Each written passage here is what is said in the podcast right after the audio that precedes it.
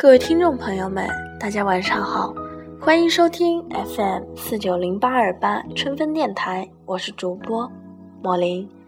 有人把人生和朋友的关系做了很多比喻，我觉得最贴切的还是像列车，有人在这一站下，有人下一站，也有人终点站才下，每个人都有每个人的去处，他们下了车，你别挽留。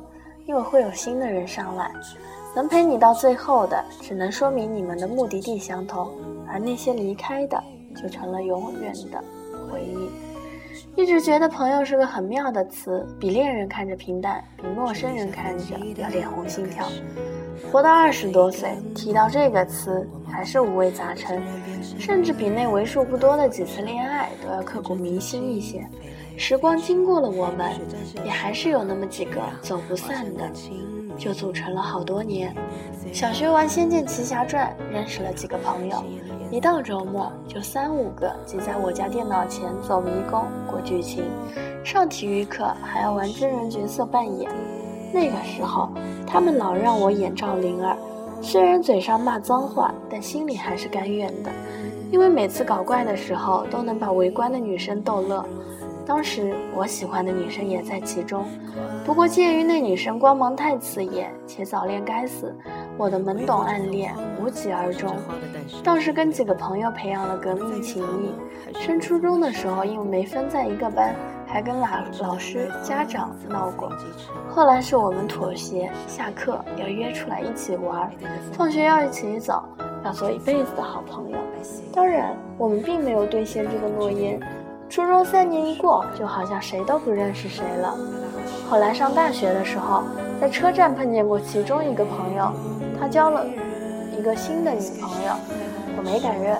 听朋友说，他们毕业就要结婚了。还听说另一个朋友大三前做了交换生去了美国。当初我们因为结局赵灵儿的死还不争气的在电视机前抱团哭过，后来出了胡歌的电视剧版，只剩下我一个人哭，想想还是挺伤感的。不过没关系，只要他们过得好，我也开心。诸如此类的人生遗憾还有很多，比如高中熟人的几个朋友，一起顶着熊猫眼和满身试卷油墨味儿走过高考这根独木桥。我在毕业同学录上给他们每人写了一篇八百字作文，措辞大概都离不开一辈子的朋友，永远在一起这种矫情的字眼。结果到现在，他们的名字我都忘记了，不是不珍惜，而是我们谁都没逃过时间的流逝，距离让我们生活在同一片天空，却给了两个平行的世界。毕业后，我成了北漂。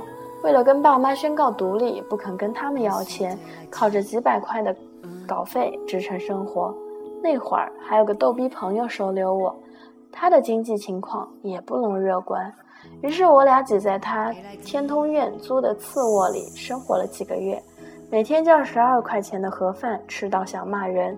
那个时候我们同苦，以为等到今后好了可以同甘。可直到等到两个人生活顺遂的时候，却不像过去那么热络了。倒不是因为有了隔阂，而是好像彼此默契的成为了对方的后盾，关注着，点着赞，你好，我也好。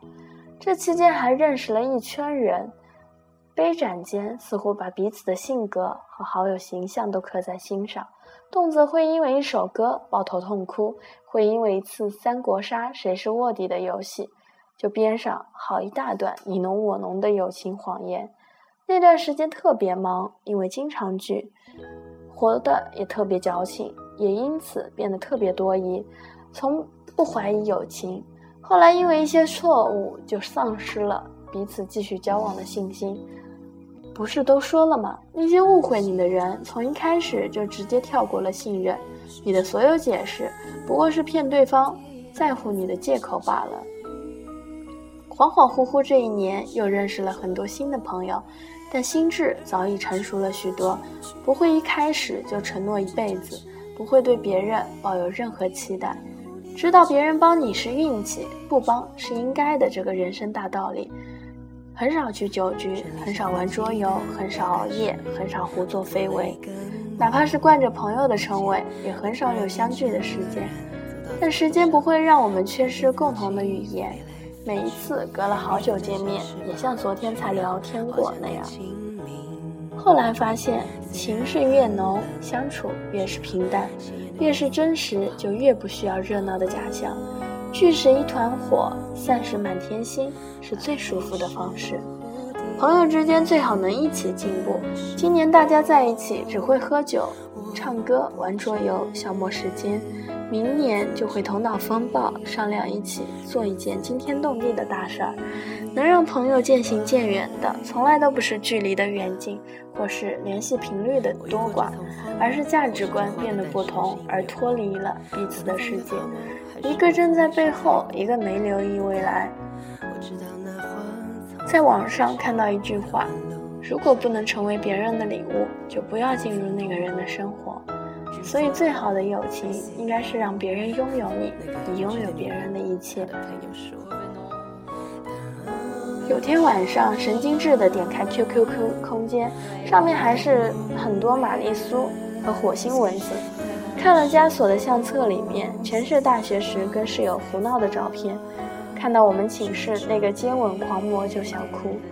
我们寝室四个都被他亲过，我还说他一定是 gay。妈的，他现在都结婚了，老子还是单身。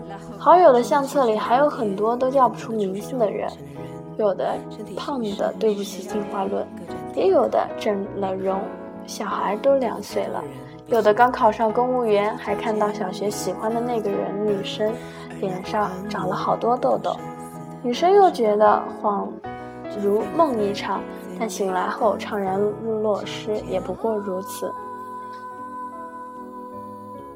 有人把人生与朋友的关系做了很多比喻，我觉得最贴切的还是像倒车，有人在这一站下，有人在下一站，也有人终点站才下，每个人都有每个人的去处和他的目的地。他们下了车，你别挽留，因为会有新的人上来，能陪你到最后的，只能说你们目的地相同，而那些离开的，就成了美好的回忆。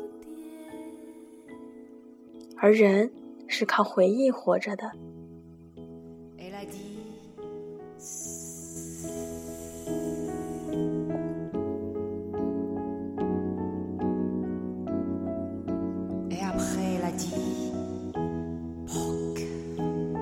每一个蝴蝶都是从前的一朵花的鬼魂，回来寻找他自己。